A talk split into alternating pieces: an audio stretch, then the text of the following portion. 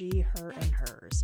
I am so excited to bring this conversation to you. Um, it really reminds me of how very, very, very important it is that we invest in time to really nurture our creative side and how we think about the communities that we are a part of and how they can also bring us nourishment. Before we dig into that conversation, I have an important reminder from our friends, the queer mathematics teacher. Are you or someone you know a high school student that identifies as LGBTQ? If so, Camp of Mathematical Queeries might be the perfect summer opportunity for you. Camp of Mathematical Queeries is a free virtual math enrichment program designed to tap into the rich funds of knowledge of the LGBTQ community and to provide a space in which queer and mathematical identities are affirmed as interconnected entities, central to the teaching and learning of math. Throughout the camp, students will engage in mathematical problem posing and problem solving of tasks centered on the beauty and joy of LGBTQ culture and history. To learn more about this free enrichment opportunity, visit thequeermathematicsteacher.com. You'll find more about the Camp of Mathematical Queeries over in the show notes. You will also find in the show notes information related to today's amazing guest, as well as links that take you over to explore their work, as well as this special offering they are going to tell us all about today. Enjoy the episode. Hello, I'm Barrak Al Zaid, and you can find me on social media at Barrak Star. That's B A R R A K S T A R, because I am a Barrak Star. And I'm uh, speaking to you right now from Chiang Mai, Thailand, but in a couple of weeks, I'll be moving to Frankfurt, Germany. My partner, uh, who's also been on your show, Trisha, has um, uh, gotten a position at an international school in Germany. And so we're really excited to be uh, moving there, but also uh, feeling feeling a lot of feelings about leaving our home for the past five years and our friends. So, uh, but looking forward to the next stage of both of our careers. Chiang Mai has been kind of an extended writing residency for me, especially in the last couple of years with COVID. Uh, we had the privilege of being able to work from home. And so that also gave me a kind of incubation period for my writing. Uh, and we had, uh, we were, you know, lucky to be here where, uh, here in Thailand, where um, even though things were up and down, uh, we felt relatively safe. And so I was able to continue producing writing and, and kind of slogging through it. And the next stage will be me pushing that finished book out into the world. So finding an agent and um, uh, getting a publisher and um, circulating it and helping it find its audiences and the people who need to read it. So yeah, I think there's a lot of good stuff in store. Uh, I mean, we'll refer to your portfolio of, of writing and, and get into that a little bit later on, because listeners, if you have not yet explored any of it, I think you'll you'll be thankful for that incubator period where um, it, it seems like you've been very busy. And I also do just want to thank you for taking and making the time to come on the podcast uh, while you are on the cusp of a move, because, you know, as you kind of indicated, it is like a, a salad of emotions almost. So um, I'm really happy that you're here because uh, we, we want to kind of celebrate and talk a little bit about this opportunity that you're bringing to folks, uh, both aspiring and writers who have some experience You'll be launching a virtual writing retreat. It's coming up quickly. Actually, I, I believe registration closes July 1st. And I was hoping that you could talk to us a little bit about sort of the story behind this virtual writing retreat. Um, you know, maybe some of the the values that are are baked into it, and what you're hoping that experience might mean for the community that comes together. Absolutely, I uh, I guess I I put a lot on my plate. You know, put a lot of of that salad of emotions you mentioned onto my plate. Hey, uh, writers and metaphors. Mm-hmm. Uh, by designing this writing retreat, but I, you know, in the last couple of years, it's been really challenging because I tend to be a more collaborative person when it comes to both making art and uh, just work in general. And writing can be a very solitary act. Uh, but I realized, like in my um, my teaching experience, I was teaching high school, um, various high school English classes and drama classes, and also in Kuwait, and also teaching uh, university classes here in entrepreneurship and um, business writing and uh, so on and so forth. And I realized that if I was feeling bored, my students were definitely feeling bored. And even though I really love writing and love, you know, reading and literature, getting into it and getting into that flow can be really challenging, especially, you know, we're we're taught like you have to write in a certain way or uh, you have to um, you know you have to write in a certain way or you have to um, organize your material in a certain way. And that's really unfair to people who have complex stories that they want to tell.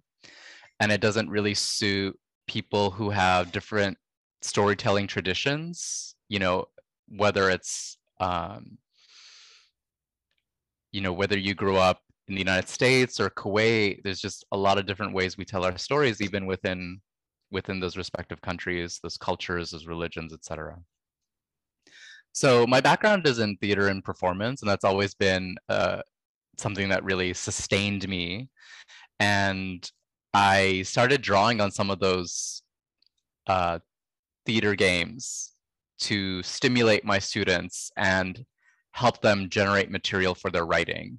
So I found that adding that element of joy and delight and curiosity and discovery and most importantly collaboration to the mix really helped them engage and care about their material in a different way and care about the material of their peers in a different way and it kind of gets you in the body and and gets you a little you know yeah, it just, you know, on a basic level gets the blood flowing, but then it also gets the ideas flowing as well.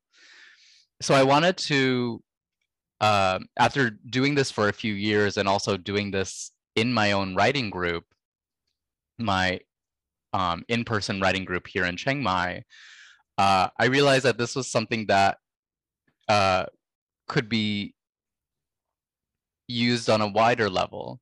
A lot of the critiques that I um, have read in writing and publishing has to do with the workshop model, which also exists for, um, you know, there's the readers and writers workshop um, on a K through 12 level.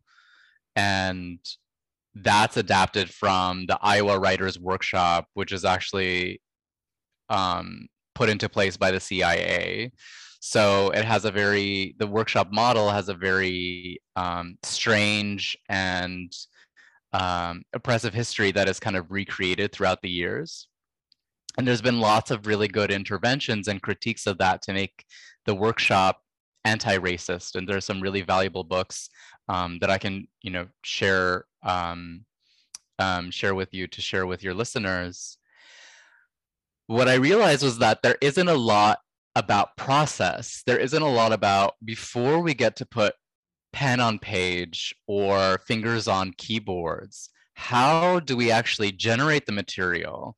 How do we spark that inspiration?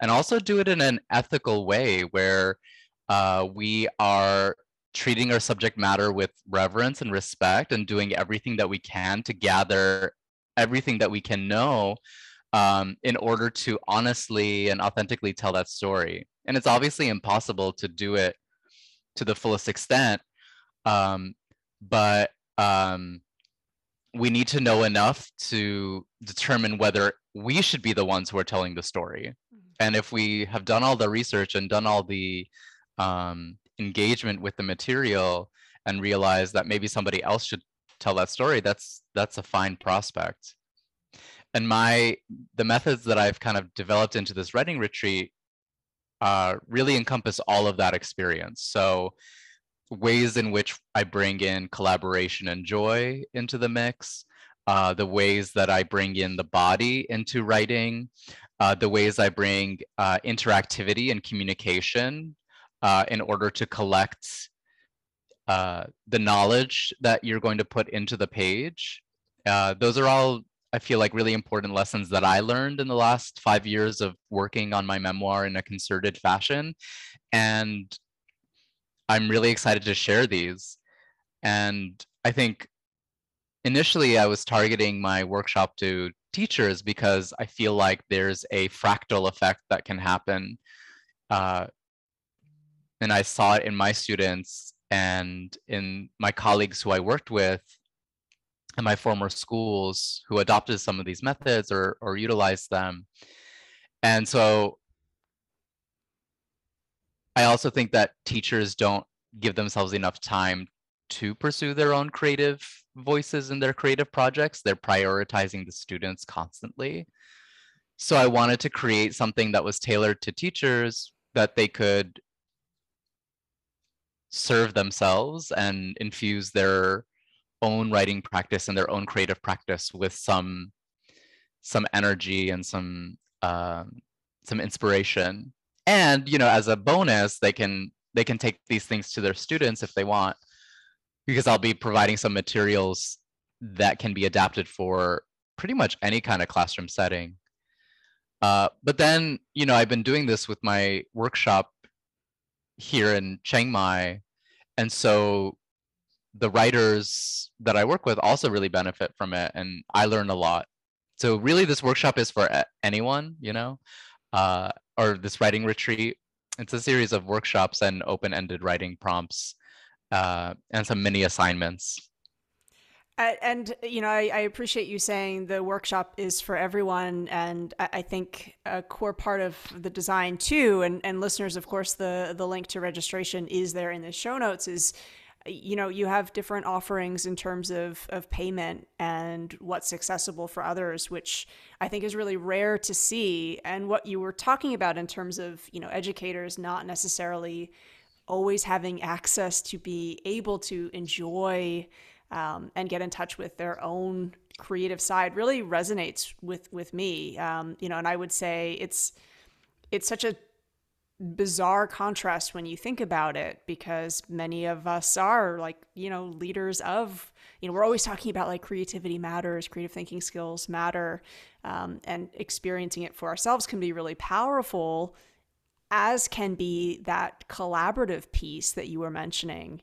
Um, um, um, you know, you have me thinking about years ago. I experienced at a workshop we had. Um, we had this practitioner who's known as the improv lady who came and ran a number of, of uh, theater games with educators. And it, it really was, as you said, like in the body, in the moment truly collaborating with others and it was really emotional for for some of the the people in our group who I think kind of realized I haven't done something this joyful with colleagues in a long time. I haven't gotten this playful with others in a long time. Um, and and I just you know that that moment is coming back to me because I'm thinking that's so important for us. Um, maybe in some ways more important than ever before. Um, and yet you know, you touched on sometimes the art of writing or the act of writing is presented as this like solitary, um, you know, confined sort of scenario. And I'm I'm wondering if you would expand on why it is so important to think about writing as a community endeavor, as something that can really be about co-creating community, um, and and maybe a, a bit more about what that's really meant for you personally. Absolutely. I really appreciate that question because it kind of gets to the heart of why marrying these two mediums, these two artistic processes of embodied performance and writing is so important because I have seen and experienced the kind of transformation that performance in theater makes possible. Uh, when I was um, you know, I myself suffered very acute uh, depression as a high school student. And theater is what saved me. It gave me a structure. It gave me a space where I understood that there were, you know, that I was needed and wanted. And uh, a space where I was learning and growing and creating things that other people wanted to see. And so it it forced me to keep showing up week after week because I knew that I was valued and I had a valuable contribution and we were making something together which was super special. And I think that that is missing from the solo writing process that sense of community and um, affirmation which is there usually in the process of like reading each other's works or co-working. Um, but it's it's somehow it misses a little bit of that that interactive spark that spark of connection and then writing is a medium that circulates so fast and so widely. You can print something I print something you know what i mean? You can post something. I'm showing my age. You can post something online and it can go viral really fast uh, or it can you know reach somebody across the world. It you know gets five clicks but it hits the right person at the right time and touches them in a very important way. And we've seen that writing resonates so strongly when we look at some um, really prominent uh, writers and their follower base and we also see it on you know on the negative side. It's like we have a crisis of um, imagination and being unable to imagine the other as a person. And it's very clear that logic and conversations aren't working. And I think we need to go even deeper into that kind of interactive, imaginative space in order to find those connections and to be able to build out relationships in order for people to see what they perceive as the other or as difference as threatening as uh, not human. Um, i think that putting these two mediums together has really helped sustain my creative practice. And so even on that level, I think it can help other artists who feel the sense of isolation or the sense of the enormity of their project to get an infusion of um, energy and to have a sense that their project is being seen and nurtured and cared for at early stages. I yeah, I mean that again that really resonates with me. I am going back a few years now where it was a teacher group, sort of like a, a PLC, and we were exploring blogging and we sort of like had our own writers group. The intention of it initially was just to be kind of doing the digital literacy piece of understanding the tech and how that works. Um, and it was a smallish group and I had vastly underestimated how powerful it was just to really have, you know, we, we sort of took turns being one another's audience. And even within just sort of a small sphere, how powerful that was, how, you know, it was a big school. We didn't always get to interact with one another face to face, but the connection that built in a short period of time was just really profound. Um, you know, I, I, mentioned earlier that we would make sure to have the link to your portfolio in the show notes. Uh, and and what is just so impressive is how your writing crosses over so many different genres. Um, uh, you know, and and again, I just I find that really amazing that um, you're able to sort of specialize in so many different fields.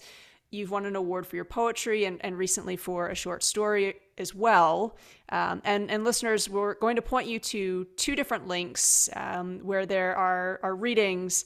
Um, one of them comes from the Lambda Literary YouTube channel, and it's it's just an excerpt from your your memoir. It's it's a delight to listen to. So, listeners, I would almost say like turn my voice off for a second, go over to the show notes, pull that link up.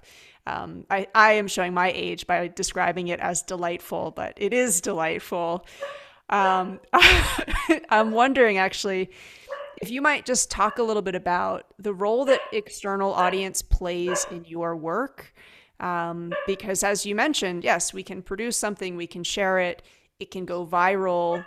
But sometimes the the idea of even just sharing something with like one or two people, um, you know, like can be anxiety inducing. But um, I'm guessing that you know audience because you have had such a huge audience uh, has been really meaningful to you. And my question is just sort of like mirandering back to the main point of, um, you know, how do you negotiate that? You're you're sharing work that is highly personal at times. Um, what what has that experience been like for you?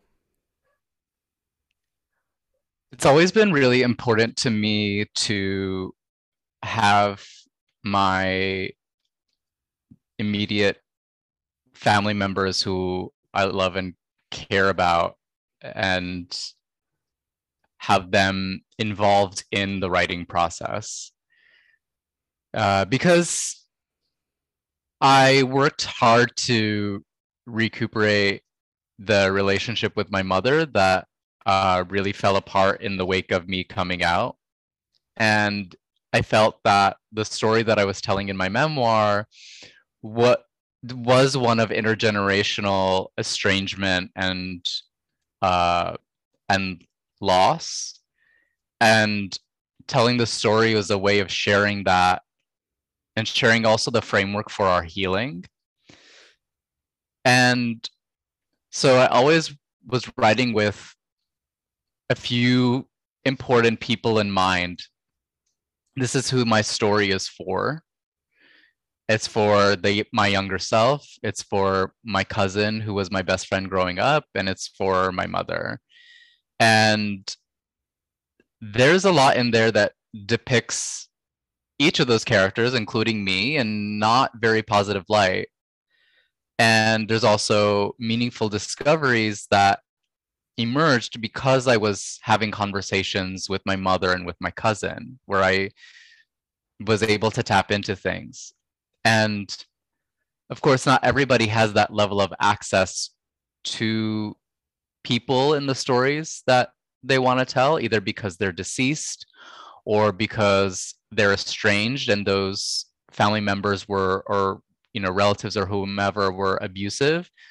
And I'm not saying that that is you know a requirement to tell the story by any means absolutely not it's you need to tell the story in the way and in the form that makes sense for you.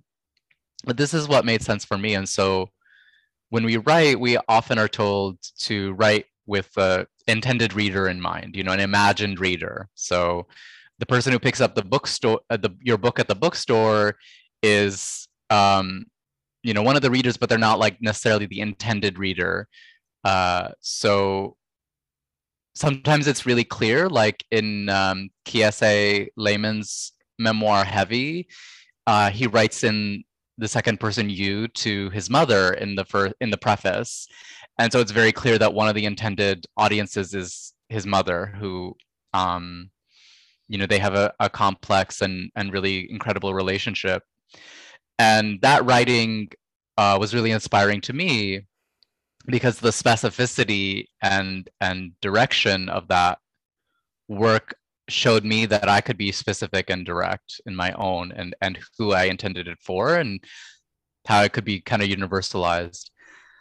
So there's audience in that level of like who is the audience for the work, but then there's also um, who are you bringing into your process? And I I do have um, different like writing groups and and workshops that I've done over the years where I've had people write uh, uh, sorry, I've had people read uh, excerpts um, and give critiques and feedback, but it's also uh, been interesting for people to read my work and see things that I hadn't seen in it. So uh, the poem that you referenced earlier called Vet um, is uh, something that I wrote as a micro nonfiction piece and I showed it to a friend who's a poet.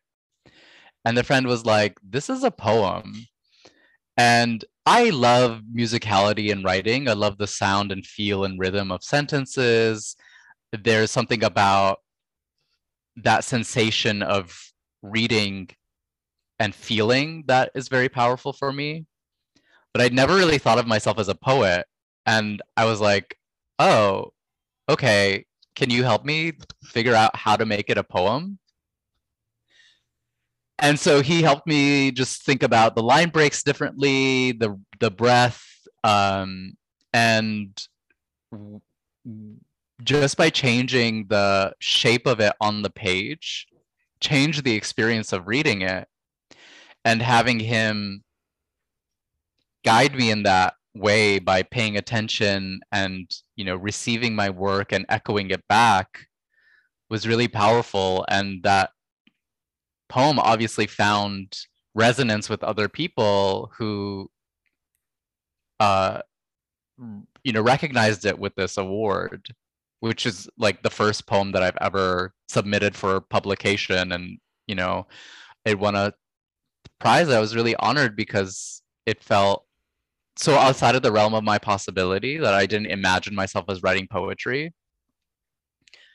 And it also helped me to see that you know this is this is part of my writing toolkit that i can that i can use that. And that was really exciting. Um, and, and again accessible from your portfolio. So listeners do please go check that out um, you know again as someone who has experience as you were mentioning really cultivating a community for writers which is not an easy thing to do um, you know as, as you were mentioning even just that that dynamic of who is my intended reader, who is my intended audience, um, and navigating that um, that that dynamic, even in your imagination, um, that's a lot, right? I'm wondering, uh, you know, in planning for the upcoming virtual writers retreat, if you had a few questions that you needed to reflect on or ask yourself that um, you wanted to think kind of really critically about when you were designing uh, this upcoming retreat? Like, were there were there a few things that you were thinking? What what is going to be important? Uh, you know, just in the same way that you have your imaginary readers, you have maybe your imaginary writers who are registering for this event too. I'm guessing. Well, the main question was how am I going to take these devised theater exercises that I've done in person in classroom with people and make them virtual? And obviously anything is possible in this digital age, but there is there is something that we lose in uh, transmitting that and not being in physical proximity to each other. I also think that it is important enough to face that challenge and to try and to experiment and perhaps to fail a little bit in this first attempt.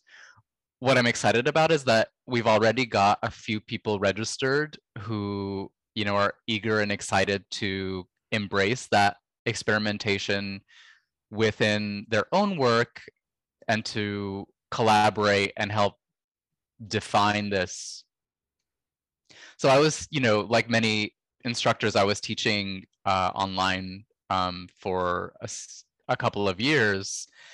And so I was able to take that experience and my attempts to go from a more linear here are my instructions here is the assignment and try to make it more interactive and marry that with some of these in-person device theater exercises so let me let me give a concrete example um, because i think if people haven't done one or the other, it can be kind of a head a head spin. So, for example, one of the uh, one of the things that I have people do is uh, to close their eyes and make sure that they're in a safe and comfortable spot, and to feel a feeling at like a level three or four. So um, if you want to feel happy at a three or, or a four. So feel that in your body, feel where it's it's hitting you, and then dial it up. Dial it up to a seven or an eight. And how does that feel? Where is that sensation what are the memories and things that are being evoked and then for those who are able to can they can get out of their chairs and can kind of move around the room and shape their body in a way that feels like a 9 or a 10 with that emotion and that's just you know we all want people to think and feel things when we write and so accessing those emotions when we're at our writing desk helps us describe them and also make connections between them.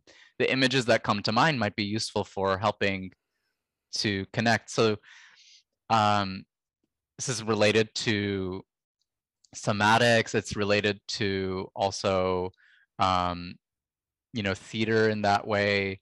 Um, it's related to writing. And so I kind of put all those things together um, in just like one simple prompt. And I actually, if people sign up for uh, my email list, you'll get a couple of emails. Um, and it's a series of mini workshops. So if you wanted to see what this digital workshop, this online virtual writing retreat was about, uh, you could access a free version of it uh, that is uh, runs you through uh, a number of the exercises. So that's one example. And then another one that I'm trying out for this writing retreat, since we have a few people, is that we're going to um, do some mirroring exercises and some remote image sculpting.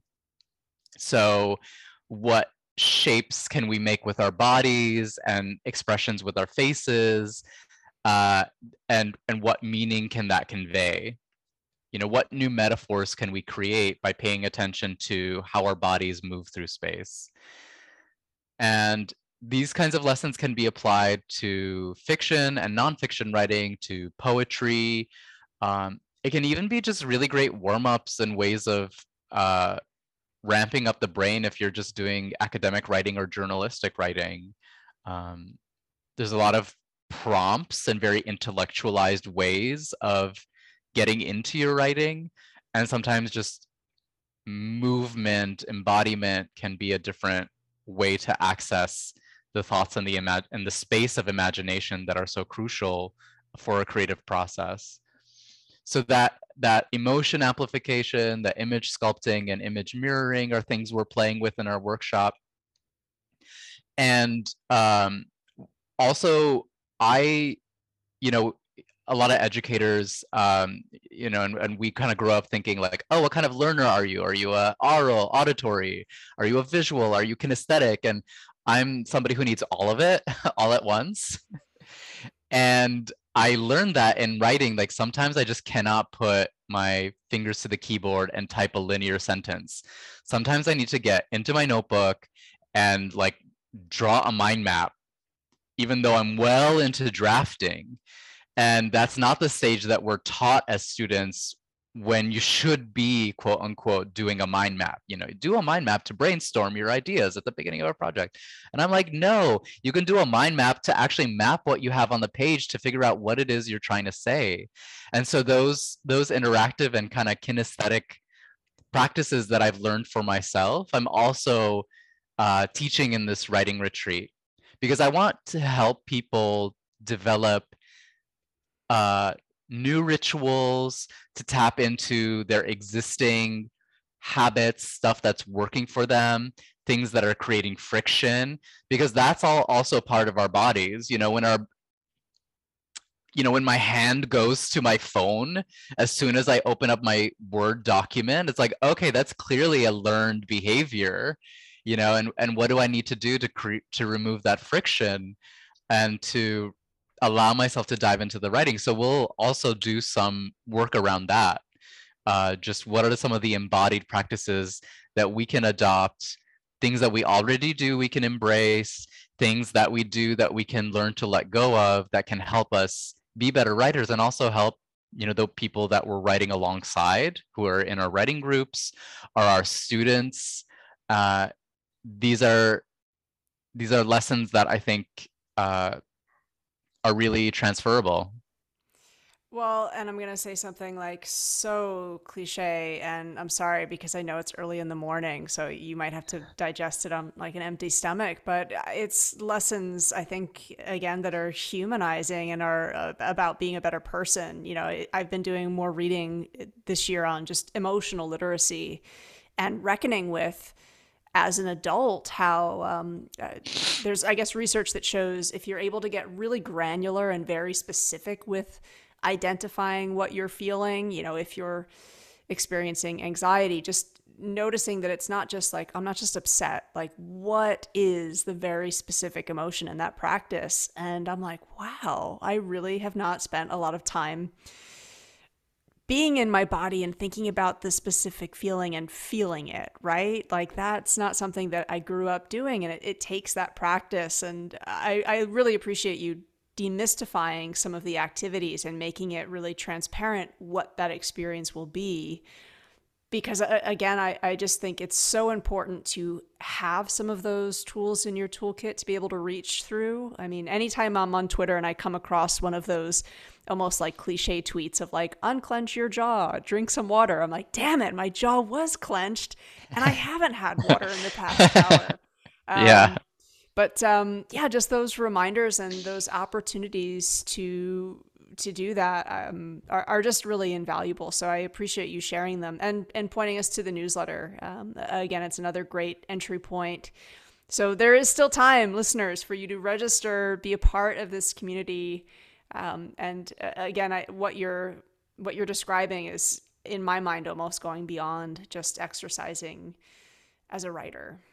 Absolutely. And I am really committed to enacting and maintaining an inclusive, anti-racist and accessible space. I um, I think that having taken a number of workshops as a student, having participated as a business uh, development manager for diversity, equity, inclusion uh, startup, and doing a lot of this work to uh, to um, implement programming in in the startup to really listen to my disabled writer friends when they talk about how the spaces that are available online are not accessible and try to make my own more accessible so that's a that's a big priority for me you know i'm a queer um, arab and american person um, i am not um, disabled and I am uh, neurotypical, but I do have anxiety. I suffer from depression. I have a physical debility that doesn't impact my quality of life, but it's it's all these things about myself that help me uh, understand the urgent need for myself as a able-bodied neurotypical ally to make spaces as accessible as possible. So um, yeah, I mean, I, I kind of outline the ways that I do that because I think it's important to be clear and transparent again about how how we're trying to make this you know accessible by uh, providing image descriptions, uh, captioning for um, the auditory components, uh, respecting people's bodies and capacities and what their bodies and body minds are able to do. And so that's always that's always at the um, at the background, and I'm I'm very receptive and and want to know people's needs as well. And it's just me setting this up, and and so I will do everything that I can within my capacity to make it accessible and available. And that's part of it is having that choose choose your own pricing.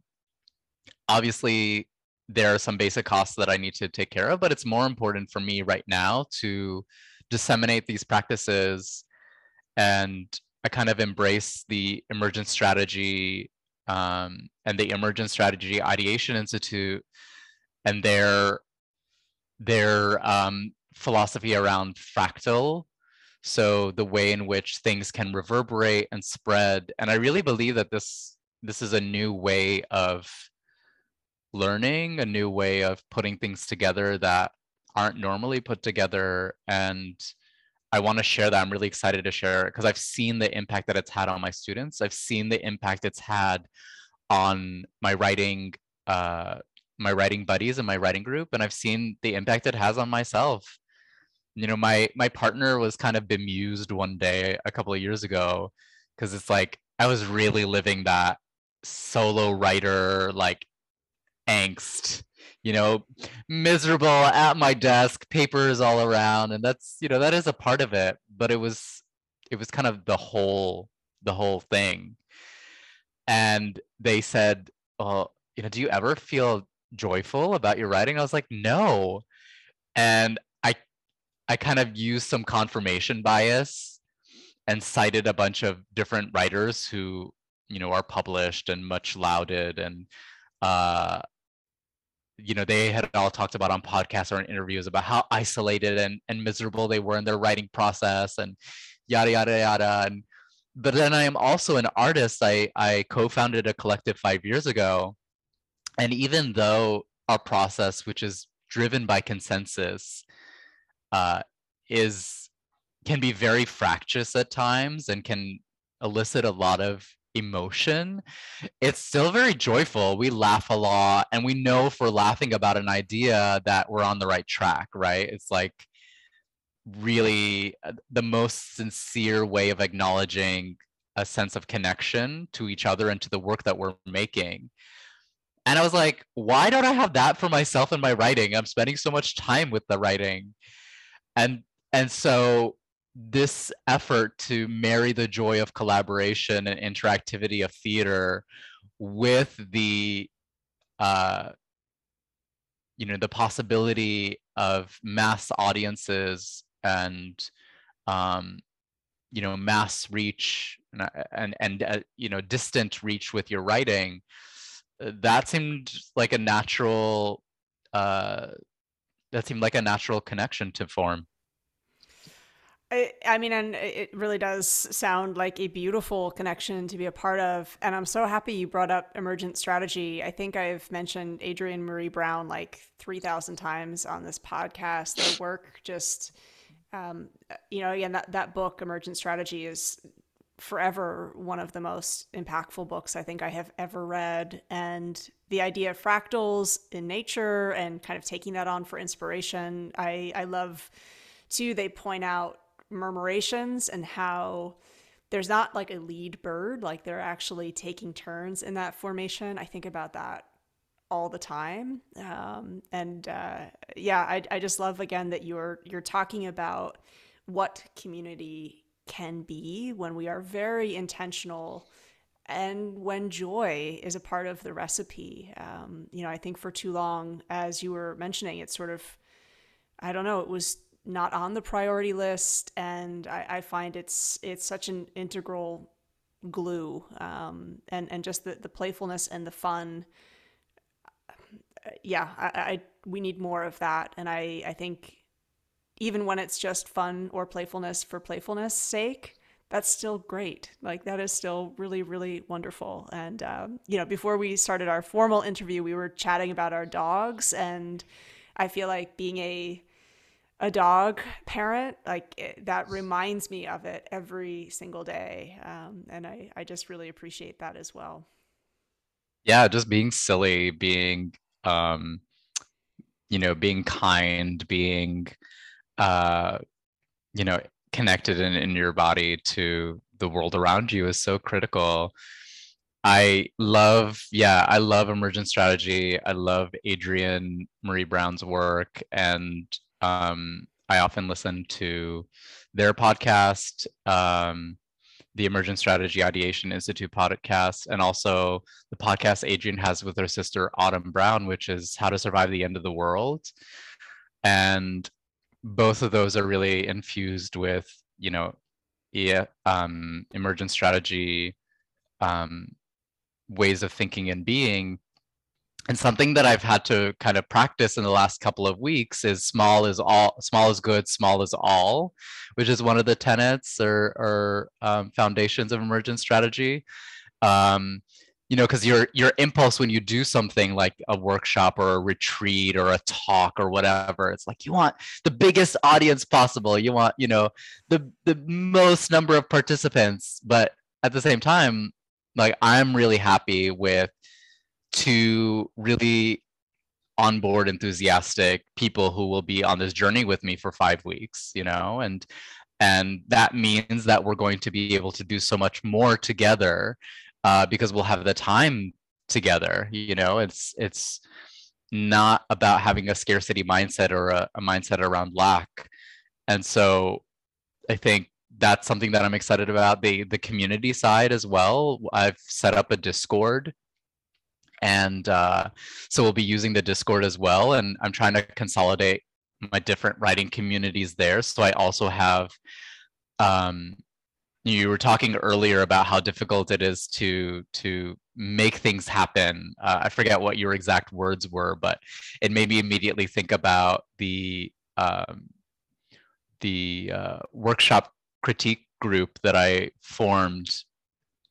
So i am part of a, a facebook uh, community uh, that's run by Meredith Talusan, or it's founded by Meredith Talusan, and um, it's run by a couple of other writers. But it's called the Fairest Writer on Facebook, and it's really it's been really great. Like the first version of this writing retreat, I gave it as a workshop for them, and that's kind of where the seed was planted. Uh, but I also I wanted um, to form a writing a writing workshop critique group of other people who were working on book length memoir or personal essay projects. And so I posted there and I got some good responses. And that was back in December. And it's taken, um, let's see, we've had our first workshop of a member's writing just this past week, and that's six months later. So these things take time and these things take care we spent a lot of time initially um, just corresponding. I was sharing some of the values around the space that I was trying to form. We met just as an informal group uh, just to talk about our needs and talk about what we wanted and what we were uh, hoping to get out of this and also what we could you know contribute as far as where we were at in our writing process and everyone's at a different stage and it took that took a lot. That took a lot because I I felt hopeless at times that I didn't feel at times that this was going to come together because you're trusting other people to show up and you are you know i want to respect their capacities and respect their time i also like you know i'm anxious about uh the coordinating side and the logistical side and all that stuff is so boring but so important to get to the point where we're reading somebody's work and and really you know helping them connect to it in a different way so that they can take it to the next level. And that's been really special. Uh, so that that um, community is also on the discord and we have i have set up different private channels so that people can you know connect in an intimate and safer way and then also connect and collaborate and correspond with each other in a different way. And it's you know the intention is just to have a place to go to that you know other people are also driven by the same desire to write and express.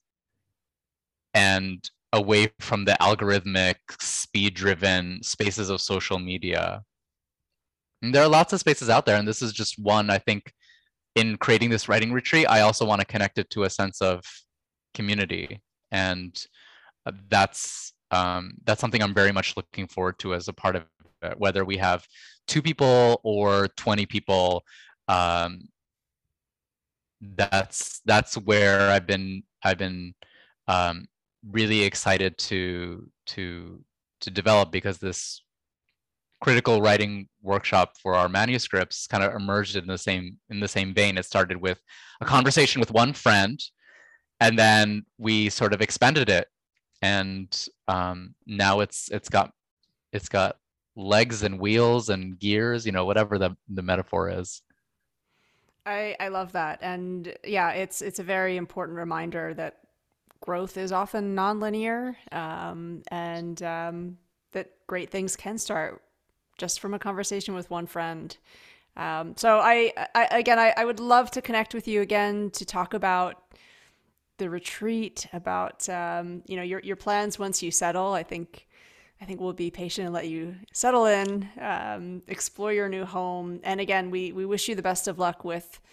Uh, you know, enjoying this time too, right? And and really um, intentionally getting to to do that process of farewell and and goodbyes. But thank you for for coming on the show for sharing with us this vision. Uh, it's it's a beautiful model, and even just the description alone, let alone experiencing it, has been like healing. It's the evening for me, and it's just a really it's going to be a nice sort of a nice a nice conversation to um, yeah to to leave the day with. So thank you so much for this.